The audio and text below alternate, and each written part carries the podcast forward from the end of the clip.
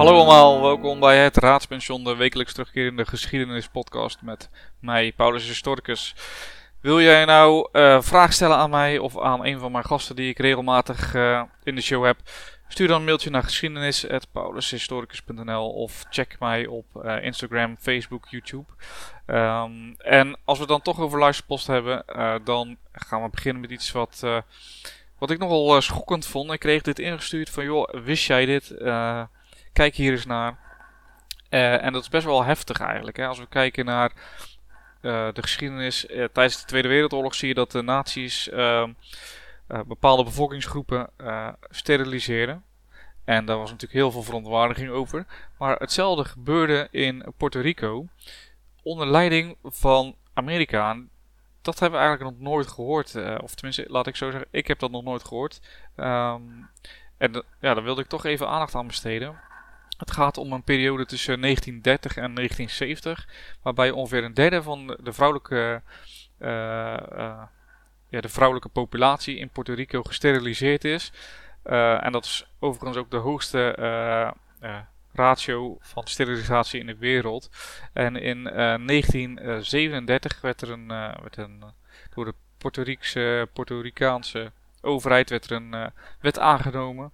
In deze wet stond dat er een bepaalde speciaal comité mocht beslissen wie er gesteriliseerd moest worden van de vrouwen. En het ging vooral om een stukje eugenetica, dus op ras.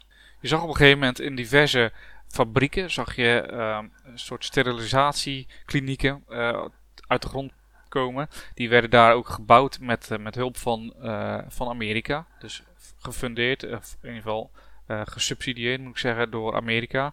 En um, ja, door dat programma van, van sterilisatie uh, werd de Puerto Ricaanse vrouw uiteindelijk een soort ja, testsubject, hè, een soort uh, proefkonijn eigenlijk, voor de, voor de Amerikaanse farmaceutische bedrijven. En ze testen daar eigenlijk de pil, zoals we die nu ook kennen, hè, dus uh, anticonceptiepil. En het meest schokkende is dat niet alleen de Latino's in Puerto Rico maar ook in Californië werd het gedaan. Hè? Sterilisatie onder druk. Dus verplichte sterilisatie. Je ziet dat op een gegeven moment vrouwen terug beginnen te vechten. Hè? Ze merken dat ze gesteriliseerd zijn en dat er niks meer aan te doen is. En uh, uh, op een gegeven moment waren er tien eisers uh, die dit aanhangig maakten bij de overheid. En één daarvan die zei, van, ja, tegen mij is gezegd dat de sterilisatie super makkelijk weer ja, kon teruggedraaid worden, zodat ik dus weer vruchtbaar zou zijn. Uh, twee andere dames die zeiden dat ze onder druk na, uh, waren gesteriliseerd nadat dokters en verpleegkundigen kritiek hadden gehad. Hè, dat het heel slecht was om, om arm te zijn aan kinderen en hè, er werd een soort schuldgevoel aangepraat. En uiteindelijk zijn ze dus gesteriliseerd. En pas vanaf 1974 werd het verplicht dat degene die um, gesteriliseerd werd, echt toestemming gaf. En dat ze goed geïnformeerd werden over wat het nou precies was. Dus daarvoor konden ze het eigenlijk gewoon doen. En um, die nieuwe wet, die verving ook de wet van 1909. Uh, waarbij uh, zo'n 20.000 uh, procedures zijn geweest om te steriliseren. Waarbij er geen overeenstemming was tussen de, ja, de vrouw in kwestie en en natuurlijk degene die steriliseren. Dus ze waren het niet ermee eens. En het werd gewoon gedaan. En de slachtoffers van deze ja, niet legale, of in ieder geval deze sterilisatie tegen de wil in, waren vooral Latina vrouwen. En het bizarre eraan, als je denkt dat het nog niet bizar kan worden, is dat de Amerikaanse overheid ervoor zorgde dat dit dus mogelijk was. Enerzijds door losse regels, anderzijds met geld, waardoor Amerika dus min of meer gefaciliteerd heeft dat er ruim 20.000 van dit soort procedures zijn uitgevoerd. Best wel, best wel heftig verhaal. Ik was er best wel van onder de indruk. Bedankt uh, voor het delen. En dat ik het uh, ook met jullie weer kan delen. Dus ik laat het uh, even inzinken. En zover even de luisterpost voor nu.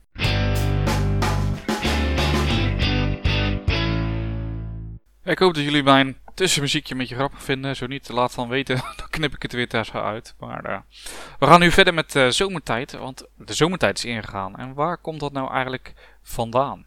En het begon al in 1784 toen Benjamin Franklin een, uh, een stuk schreef over het besparen van kaarsen. Zijn theorie was natuurlijk op het moment dat je een uur eerder leefde, en dat is dan met de wintertijd, dan blijft het dus langer licht en heb je minder kaarsen nodig en minder elektriciteit om licht te maken. Met dit artikel wordt eigenlijk weinig gedaan.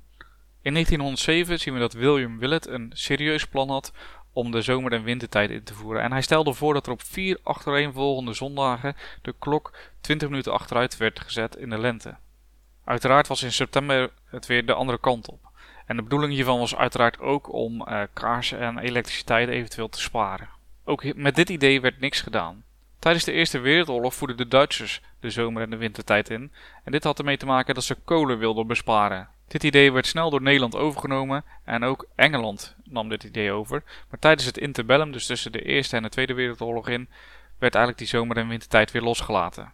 Tijdens de Tweede Wereldoorlog moesten alle bezette delen, alle door Duitsland bezette delen, zich ook schikken naar de zomer- en de wintertijd. Sterker nog, Nederland moest overstappen van de Amsterdamse tijd naar de Midden-Europese tijd. En dat scheelde zo'n uur en 40 minuten dat de klok vooruit ging. En dit was natuurlijk eh, op bevel van de Duitsers, zodat de tijd overal in hun nieuwe Duitse Rijk overeenkwam. Na de Tweede Wereldoorlog werd dit weer afgeschaft tot 1977. Toen werd het weer ingevoerd. Dit alles weer te maken met het besparen van energie. In het Engels heet het namelijk ook Daylight Saving Time. Hè? Dus je saved the daylight, om het zo maar te zeggen. Nu is de discussie natuurlijk weer binnen Europa of dat dat afgeschaft moet worden, hè, die zomer- en wintertijd, of dat het niet ouderwets is. Nou, ik eh, ben benieuwd hoe dat gaat. Uh, het zou zomaar kunnen en als we kijken naar de geschiedenis, dan zie je ook dat het steeds weer afgeschaft wordt. En dan nu als laatste gaan we kijken naar Pasen, want het is bijna weer Pasen. En Pasen wordt natuurlijk gezien als een typisch christelijke traditie, maar wat blijkt, net zoals eigenlijk alle typische christelijke tradities, is dat het gebaseerd is op iets anders. In dit geval Pasen is uh, waarschijnlijk gebaseerd op het Joodse Pesach. En uh, in de afgelopen eeuwen zie je dat er nog veel meer heidense tradities in de mix zijn gegooid. Denk natuurlijk aan paaseieren zoeken of de pasa's. Nou, het woord Pasen lijkt natuurlijk op het Joodse Pesach, maar waarschijnlijk komt het uh, van het Latijnse woord Pascua. Pascua betekent weide en het zou verwijzen naar de lente. De Duitse uh, benaming voor Pasen is Ostern, of uh, in het Engels is het Easter. En dat zou te herleiden zijn naar de Germaanse godin van de vruchtbaarheid, Eostre. Nou, Pesach herdenkt uh, natuurlijk de exodus van de Joden uit Egypte. En uiteindelijk daarmee ook hun bevrijding van de slavernij. En Pesach begint altijd met Sederavond. En dat is de avond van 14 Nisan. En duurt ongeveer 7 dagen. 7, 8 dagen. Tijdens dat feest is het de traditie om een lam te slachten om ongezuurd brood te eten en om wijn te drinken. Nou ja, je ziet eigenlijk dat in de loop van de tijd hè, met het christendom zie je dat de christenen het laatste avondmaal koppelen aan dat zederavond. En de volgende dag natuurlijk de kruisiging en de wederopstanding van Jezus. Um, en waardoor eigenlijk de Pesach en Pasen, het, uh, christen, het, christelijke Pasen, met je in elkaar verbonden raken. Een soort mengelmoes wordt het. En de christenen zie je uh, laten op een gegeven moment steeds meer uh, de dood en de wederopstanding van Jezus naar voren komen. En dat laatste avondmaal. En de Joodse tradities laten ze steeds meer varen. Nou, op een gegeven moment zie je dat tijdens het concilie van Nicea in 325 besloten wordt dat de Joodse tradities niet meer gevierd worden. En ze besluiten dan ook dat uh, op Witte Donderdag um, het laatste avondmaal werd herdacht. En op Goede Vrijdag de kruisiging van Jezus. Eigenlijk min of meer hoe we dat nu in Europa uh, nog steeds vieren. En een uh, concilie is natuurlijk de samenkomst van belangrijke geestelijke leiders. Nou ja, op een gegeven moment zie je dat het christendom natuurlijk door Europa verspreidt. En Pasen raakt dan weer min of meer gemixt met heidense feesten, uh, heidense lentefeesten moet ik zeggen. Uh, het paasei bijvoorbeeld staat volgens uh, heidense overtuiging voor vruchtbaarheid en de geboorte van de lente. Dat is best wel mooi natuurlijk, hè? Geboorte van de lente. Ik hoor dat we zo praten tegenwoordig. Welkom bij de geboorte van de lente.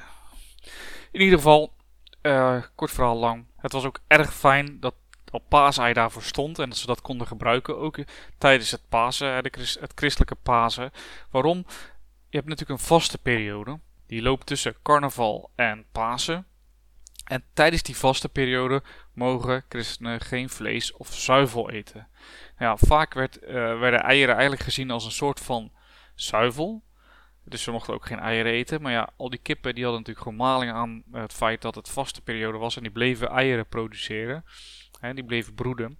Waardoor ze dus aan het einde van die vaste periode met een hele bonk eieren zaten en niet mee wisten wat ze daarmee moesten doen. Je zag dus eigenlijk dat na dat vasten, dat er heel vaak hardgekookte eieren gegeten werden.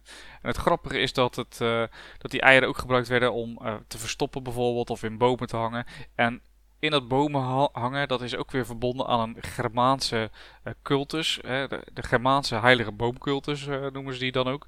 En het was ook gebruikelijk om de lente te vieren door eieren in bomen te hangen in die cultus. Dus zo zie je dat er meerdere zaken zijn die vermengd worden. Hè, en, en, dat je daaruit dat stukje paaseieren krijgt.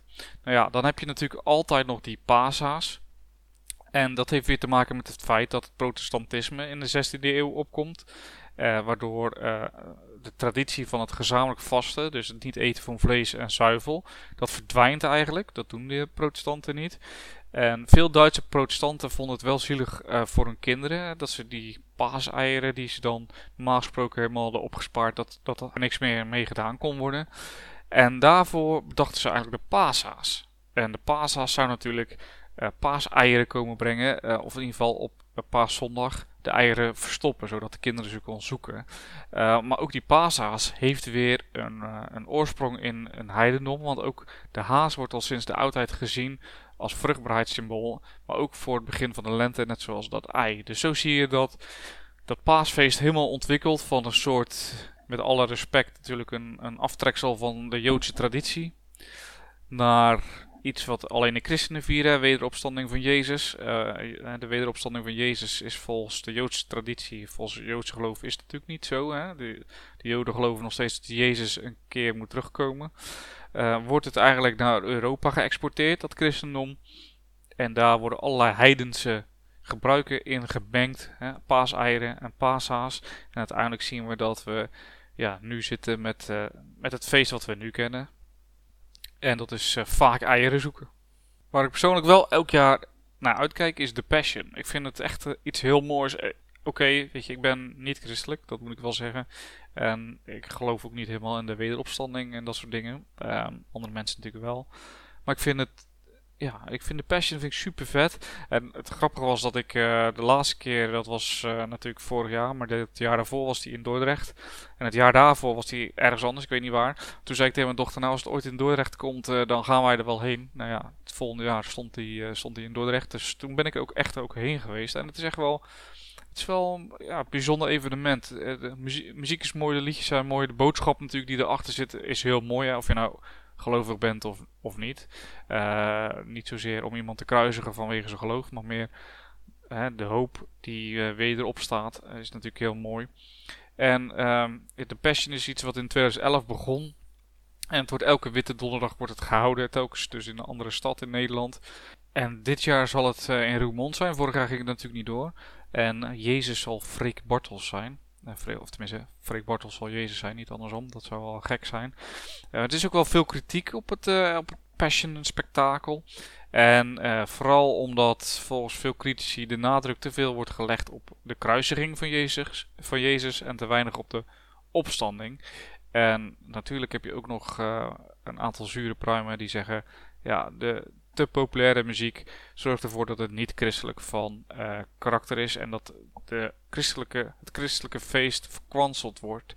En dat is natuurlijk wel uh, bijzonder als je natuurlijk een uh, geloof hebt wat zich, we zien het net in de paastraditie, zich steeds een beetje upgrade. Hè. Er worden allerlei andere plaatselijke gewoontes worden erbij gegooid en er worden ja, andere dingen gefeed. Het wordt steeds verandert het een beetje.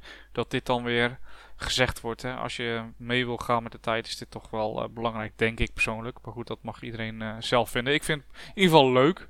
Ik uh, ga het ook zeker weer kijken.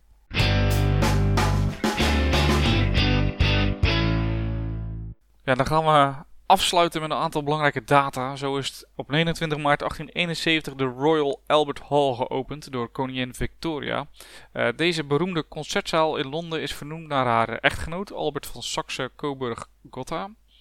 En de prins uh, van de Britse koningin Victoria overlijdt in 1861 toen hij 42 was pas aan de gevolgen van paratyfus.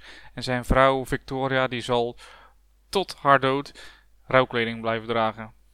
Ter nagedachtenis aan haar man uh, richt ze diverse gedenktekens op en onder andere deze Royal Albert Hall. Op 30 maart 2001 maken prins Willem-Alexander en Maxima Zorregieta op de nationale televisie bekend dat zij zich verloofd hebben. Het huwelijk, wat een jaar later op 2 februari uh, bevindt, hè, 2 februari 2002 moet ik zeggen, vertrokken, werd vertrokken in de beurs van Berlage in Amsterdam door de toenmalige burgemeester Job Cohen. De kerkelijke inzeging vond hierna plaats in een nieuwkerk door dominee Karel Terlinde. De trouwplechtigheid werd echt door miljoenen um, kijkers gevolgd op de televisie. En het hoogtepunt van de dienst was uh, het muzikale optreden van Karel Kraaienhof. Hij speelde op de bandeel het meest slepende, iets wat droevige, droevige nummer Adios Nonino. Uh, Prinses Maxima hield het uiteraard niet droog. En uh, een ander hoogtepunt was de balkonscène met de kus. Dus de verloving was op 30 maart 2001.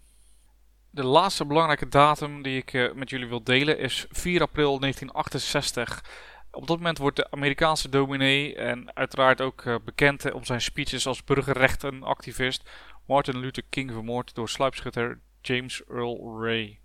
In uh, eh, 1968 is Martin Luther King bezig met een mars van, van arme mensen naar Washington. Is hij bezig aan het voorbereiden. En hij wordt, wordt weggeroepen om stakende vuilnismannen in Memphis te steunen. Een dag nadat hij in Memphis ongeveer 2000 volgelingen heeft toegesproken, wordt Martin Luther King op het balkon van het Lorraine Motel doodgeschoten door dus die James Earl Ray. Die James Earl Ray uh, bekend in 1969 dat hij de moord heeft gepleegd. En korte tijd later trekt hij die verklaring weer in, maar hij wordt toch veroordeeld tot een levenslange gevangenisstraf. Familie van Martin Luther King gelooft overigens nog steeds niet dat die James Ray de moordenaar is. Ze denken dat uh, King slachtoffer is van een uh, samenzwering, een echte conspiracy. En uh, soms wordt ook beweerd dat zowel de FBI als de CIA te maken hebben gehad met de moord, aangezien beide diensten ook een lastencampagne voerden tegen Martin Luther King. Er is ook een interessante documentaire over hem. er zijn natuurlijk heel veel documentaires natuurlijk, maar in 2018 heeft de EO in de schaduw van King een documentaire gemaakt. Het verschil tussen King en andere demonstranten was eigenlijk dat hij geweldloos was. En net zoals de Black Panthers, die streden voor onafhankelijkheid of gelijkheid, moet ik zeggen, met geweld. En met Martin Luther King zijn we aan het einde gekomen van deze aflevering van de podcast. We hebben Pasen behandeld. Een bizar verhaal eigenlijk tussen 1930 en 1970 over verplichte sterilisatie van vrouwen, van Latina vrouwen in Puerto Rico en Californië. super heftig. Ik hoop dat jullie het een interessante aflevering vonden. Heb je nou zelf uh, tips of heb je onderwerpen die je graag behandeld zou willen zien? Of misschien heb je zoiets van, nou, dit is, vond ik super interessant en dit is eigenlijk niet zo bekend. Stuur het dan naar geschiedenis.paulushistoricus.nl of check mij op Twitter, uh, Facebook, Instagram, YouTube, internet, pagina's, alles. Uh, en stuur mij een berichtje en dan zie ik jullie of horen jullie mij volgende week weer. bedankt voor het luisteren en tot volgende week.